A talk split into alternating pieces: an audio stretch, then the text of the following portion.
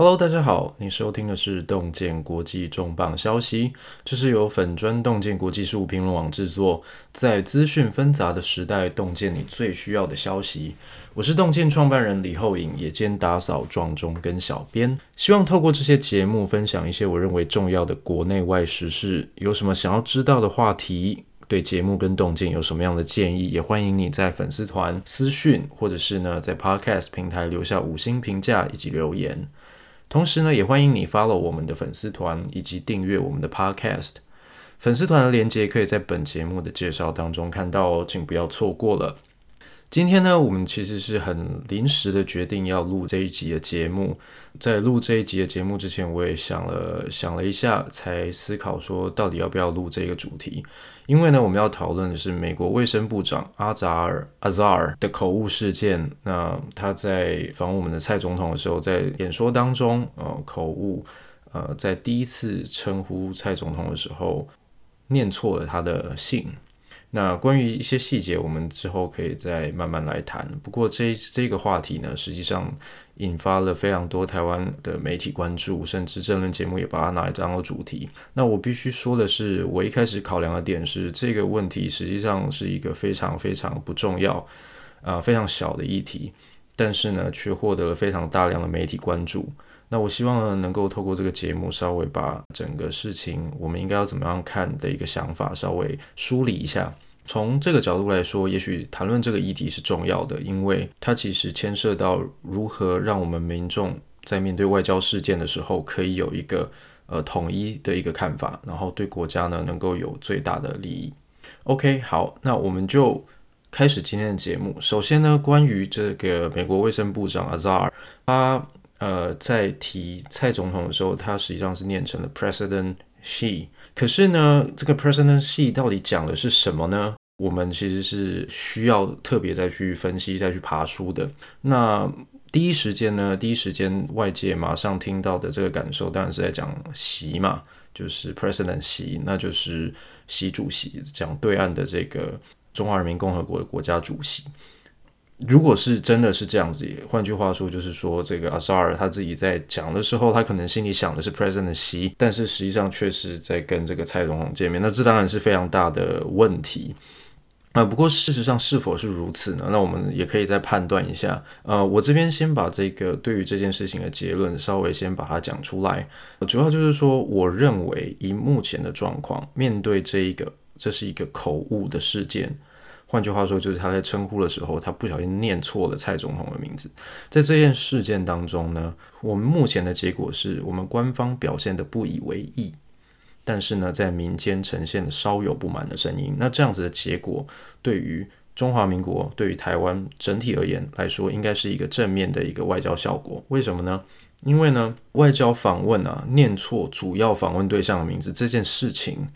的确，在外交上有一定的重要性，它有它的敏感性，因为它隐含着你并没有很认真的把对方的名字练习过，你主要访问的对象的名字你都没有很把它放在心上。那这个在外交的解读上面，的确是有这种相对比较轻率的这种可能性。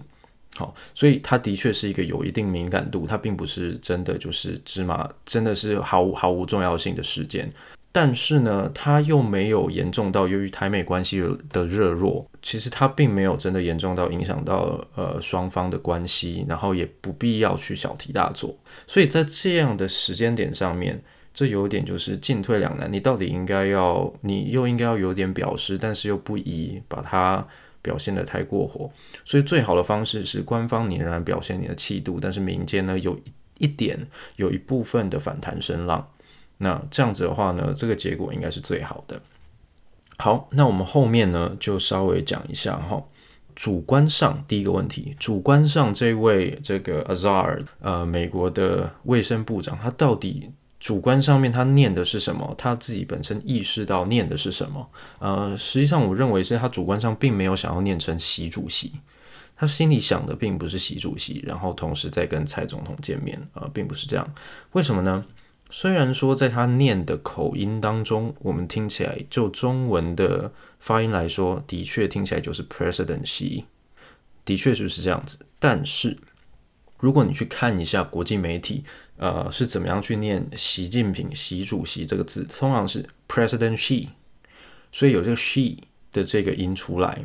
好，那当然会有这样的结果，这反映了就是说，外国媒体他们对于如何念中文不见得了解，所以他只能就这个字母罗马拼音的字母上面如何发音去去发。那有的时候就约定俗成，大家都这样子念也就过了。好。那为什么这件事情很重要呢？原因就是卫生部长这样这样子的一个职位，他本身并没有很强的外交经验，所以换句话说，他对于 President Xi 啊，President Xi 习主席这个东西要怎么样念，他最有可能的来源就是国际媒体。所以呢，如果说他心中真的想的是习主席的话，他念的方式应该会跟国际媒体念的方法一样，那就是 President Xi。但是在他口误的那个影片片段当中，我们可以听到他念的方法并不是 President Xi，而是 President C。所以呢，President Xi 或 President Xi，从这个角度来看，他主观上并没有想到是要念习主席这件事情。所以如果没有不是念成习主席，那他就是一个单纯的口误，也就是说他把他发音发错了，或者是说呢，可能拼字上面有问题。或是他理解上面有问题，所以他第一次念错了。那后来在这个演说当中，后来的发言也都讲的是正确的，就是呃，当然他发的还是有点奇怪啦。呃、他叫 President Tsai，呃蔡。其实其实呃，在美国生活一段时间，你就会知道有非常多不同来源的不同族裔的人，他们的 last name 都很难念。呃，可能是东欧来的，可能是德国来的，可能是拉丁裔，所以你其实看的时候，有时候都觉得非常难念。那当然，其他的族裔来念我们亚洲人的姓，也的确是很很诡异的。OK，那在这样的情况底下呢，我们知道它只是一个念错，好，那这点很重要。那所以呢，主观上没有这个意图。好，那主观上没有这个意图，问题是他还是念错了，对吧？所以。还是念错了，那民间有人去质疑跟反弹，那这就是很正常的事。为什么呢？因为毕竟你要来访问这个国家，那你要面见这个总统，显然就是你此行最重要的一个行程。你要拜访的人，他的信你却不会念。哦，这件事情你有太多太多的时间，甚至你在飞机上随便一个空档，你在喝一杯酒的时候，你都能够顺便跟你的幕僚讨论一下，诶，这我到底怎么念他的名字？这其实是非常容易的事情。但是却还是搞错了。那显然在这个过程准备当中是有一定程度的疏忽的，所以感受上面、民间上面又有人感受到不满或者是不舒服，这这当然也是正常的事情。从外交角度来看是这个样子，美方的确是稍微轻忽了。这种轻忽在我们台美之间处于友好状况的情况底下，其实官方是不会做恶意解读的。可是，可是。透这种念错名字的情况，在一般国与国之间的外交关系当中，如果是关系比较敏感的国家，就很有可能发生更严重的事情。好比说，你可以想象，如果是日韩之间，日韩这两个国家实际上某种程度他们还是盟友，他们面临着共同的威胁，但是他们彼此之间有不少互相不同意的一些争议，例如领土，例如一些历史的问题。所以，即便是这样哦，即便有一定程度的盟友关系，如果你作为一个外交人员出访，却念错对方国家元首的名字，这绝对会造成恶意的解读。所以，你可以想象这个敏感度跟严重性何在。那很多时候呢，外交的事情是一个非常非常呃非常细腻的一个操作，哪怕是你跟他对方吃饭的时候，你招待对方吃了什么。哦，或者是说呢，你在跟对方讲话的时候，你表达了态度，跟你说的每一个字的措辞，可能都会带来不同的解读，因为它都是在释放某一种讯息，所以我们的确要把它当做一个认真的事情来看待。好啦。那在这样的情况下，各位知道了，这是一件外交上算是重要的事情，但是在台美目前的关系底下，官方实在不必要小题大做。那么这时候民间有人出来质疑，其实是好事，这是一个完美的组合，所以我个人认为这是一个很好的事情。后来在我们的论战当中，网络上出现了一个呃，算是比较护航的声音，就是说呢，呃，实际上这个 Azar 他讲的是 Presidency。就是总统大卫，presidency 不是 presidency，就是这是一个字，不是两个字，所以它并不是口误。哦，那实际上这样子的讲法就太过友善了，这相当于主动护航。为什么这样说呢？因为呢，我们在讲原文的时候啊，presidency 这个字，它的意义是称呼总统这个职位的名字，就相当于好比说我们说总统大卫，它是一个职位的名字，不是指一个人，它不是称呼一个人的头衔。所以你会说总统先生、总统女士。但是呢，你不会说称呼一个人叫总统大卫。好，所以如果你用英文来讲，如果如果真的如这呃网络上的这群人所主主张的说，Azar 他讲的是 presidency 的话，那他的语义就很奇怪了，相当于你说，哎，很感谢台湾的总统大卫给我这个机会来来台湾访问，这不是很奇怪吗？所以这在美语的这种语义当中是没有人会这样子做的。没有人会这样子讲话的，呃，所以这完全排除的是 presidency 的可能性。另外一个你可以参考的地方是说，如果你去观察 AIT 所公布的一个官方的这种文稿的话，它里面写的也是 President 蔡。换句话说呢，的确是部长 Azar 把这个蔡念错了，所以是 President 跟一个 last name 一个他的姓，那只是这个姓他念错了，并不是 presidency 这个字。好，所以我们很明显的知道，就是说这个 presidency 这个说法是不对的。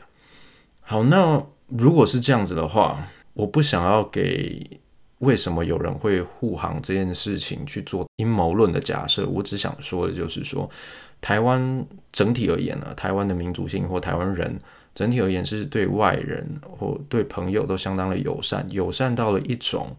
当对方犯了什么错的时候，你会帮对方呃找台阶下，或是帮对方打圆场，这些都是一个比较温暖友善的表现。但是这种人际之间的关系的这种互动，搬到国与国之间的外交互动上面，那这可能就会出现有一些些的问题。怎么说呢？因为实际上念错名字的的确事情的确存在啊，念错名字的是美方。那他是美方的代表，他代表美国总统、美国政府来访问中华民国，这件事情的确存在，我们就不能当做完全没发生一样。就算官方可以做得好像没事一样，但是民间或者说整体而言，不能当做完全没事，好像什么事情都没有发生过，还是一样，在外交上，这还是对我们国家的一种轻忽的这种态度啊、哦。虽然说我们不认为它有那么严重，但是它的确存在。好，那这样子的时候呢，如果民间要有所反弹，这是理所当然，这是可以理解的。所以，我们不应该为了替犯错的人找理由，而反过来要求我们自己里面的人啊，自己国民不能够对这个事件有意见。那这样子的态度其实就有点奇怪了。那而且对从外交的角度来说，对于台湾来说也是不好的。为什么这样说呢？有的时候啊，我们说这个组合拳，不只是说我们在因应跟美方互动的时候，需要让他们知道这件事情的确让某些人有点不满，这个讯息我们要传达到之外，我们还需要透过这样的方式来展现政府的气度。为什么呢？这有点像是黑白脸。的确，我们的民间内部有一些反弹声音，但是我觉得，我作为一个总统，我作为一个政府，我觉得这真的不是什么重要的事情，所以我可以一笑置之。那这件事情有反弹的声音存在，会让对方犯错的一方认识到有这样子的问题，在双方都认识到有这样子的问题的情况底下，会有一种理亏的感觉。那么呢，人在非理性的这种。补偿的心理的情况底下，在谈到一些正常重要的事情的时候，在谈判上面，你就会不自觉的对对方相对比较友好。那这是一个非理性，而且实际上这些这样子的外交操作啊，在很多的这个历史事件上面都一再的出现，被证明是非常好用的。所以你可以看到，为什么有的时候在谈判的时候呢，这个里面一派和谐，但是外面却有民众抗争包围使馆。两国的元首，这个驻在国的这个元首可能还就是呃谈笑风生，他啊没有关系，没有关系，但是外面却吵得乱七八糟，就会施加某一种压力，同时呢也会带来某一种就是对方的一种有可能是理亏的感受，那这都是可以运用的。那整体而言，对于外交的策略跟外交的气度展现来说，都是很正面的事情。好，那。从这个角度来说，我们已经讲了，就是说，好，那我的确这样的组合是好的。所以呢，我们最后最后可能可以做的事情是什么呢？各位其实可以思考一下，台美之间有互动，甚至有部长级人来。虽然说这个不是，这坦白讲并不是台美断交之后的第一次，这不是。但是呢，的确是近一二十年来非常显著的一次外交访问。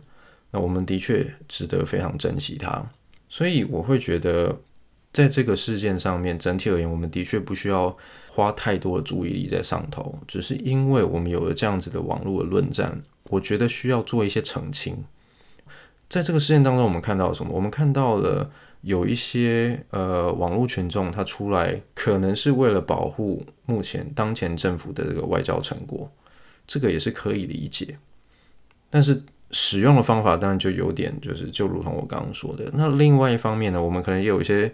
我们可能也有在野的政党，他希望透过这样子的方式来削弱这个执政党的这个外交成果。这个是国内的政党竞争，而且也是完全可以预期的。只是说我们要把它放在一个更大的一个格局来看，我们应该要去思考，就是说，的确，我们有人唱黑脸，有人唱白脸，这样的事情很好。站在在野党，特别是最大的在野党国民党的角度来说，在这件事情上面，如果过度的去攻击，过度的去呃炒作这个议题，那会不会让美方的解读认为说国民党在反对美国呢？在从中作梗呢？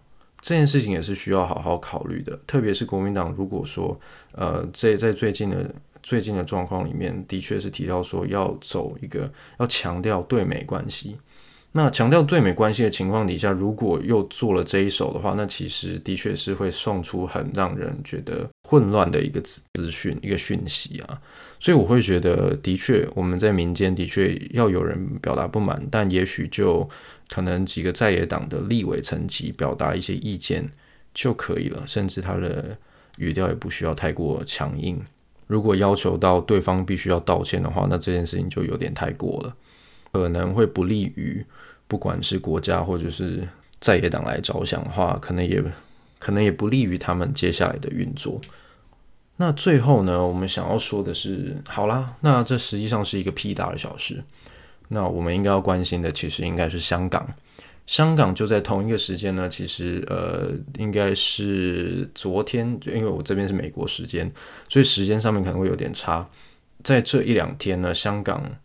的警方以港版国安法，呃，里面的勾结外国势力以及试图颠覆政府等理由，那逮捕了七人，七位，包含这个香港以及台湾《苹果日报》老板黎智英以及他的儿子的七个人，将他逮捕入狱。那这件事情其实是非常重要，因为它意味着港版的国安法并不是像某一些人相愿的以为，这只是一个用来。警告抗议分子的人，并不是，他不只是放在那里当做一个示威宣示，他是真的要拿来执行，而且他在解读上面有非常大的诠释空间。在这样的情况底下呢，这是一个相当强烈的警讯，而且势必势必会让美中之间的关系更加更加的紧张。那台湾在这个情况底下，在这个格局当中，目前有一个美国的部长来访，的确。整体而言，的确，台湾是可以再扮演更强烈、更积极的角色，特别是在对香港的支持上面。我想，这个不管是执政党或者是在野党，都应该要做出一些表态，并且更加关注这些议题。最后呢，分享一下，就是一个感人的插曲。在黎智英被逮捕之后呢，呃，苹果日报决定把每日的实体报纸发行量从七万份。加印到五十五万份，原本其实只是好像多印二十万份，那发现竟然不够，竟然就是立刻被香港民众买完，所以呢就又加印，一口气印到了五十五万份。香港民众显然是用一份报纸的钱来投票表决，决定他们的未来，对他们的未来做表态。所以，呃，我看到这个新闻的时候，其实非常非常感动。所以，我也希望把这件事情分享给大家，然后呢，让大家知道，就是说，我们的身边其实有很多事情在发生。有一些媒体上面的焦点，不见得是最重要关注的事情。我们了解了怎么样去看判断这些事情之后呢，也许我们可以去花更多的心力去关心一些对我们来说更重要的事件。那这也是洞见创立的初衷。呃，希望呢这件事情能够给大家一点启发。那所以就跟过去一样，如果你对这个节目的内容以及对我有什么样的看法建议，请都私讯给我，或者是呢你也可以 follow 我们的洞见粉丝团。然后回文留言都可以，没问题。OK，好，那就谢谢大家喽，我们下次见，拜拜。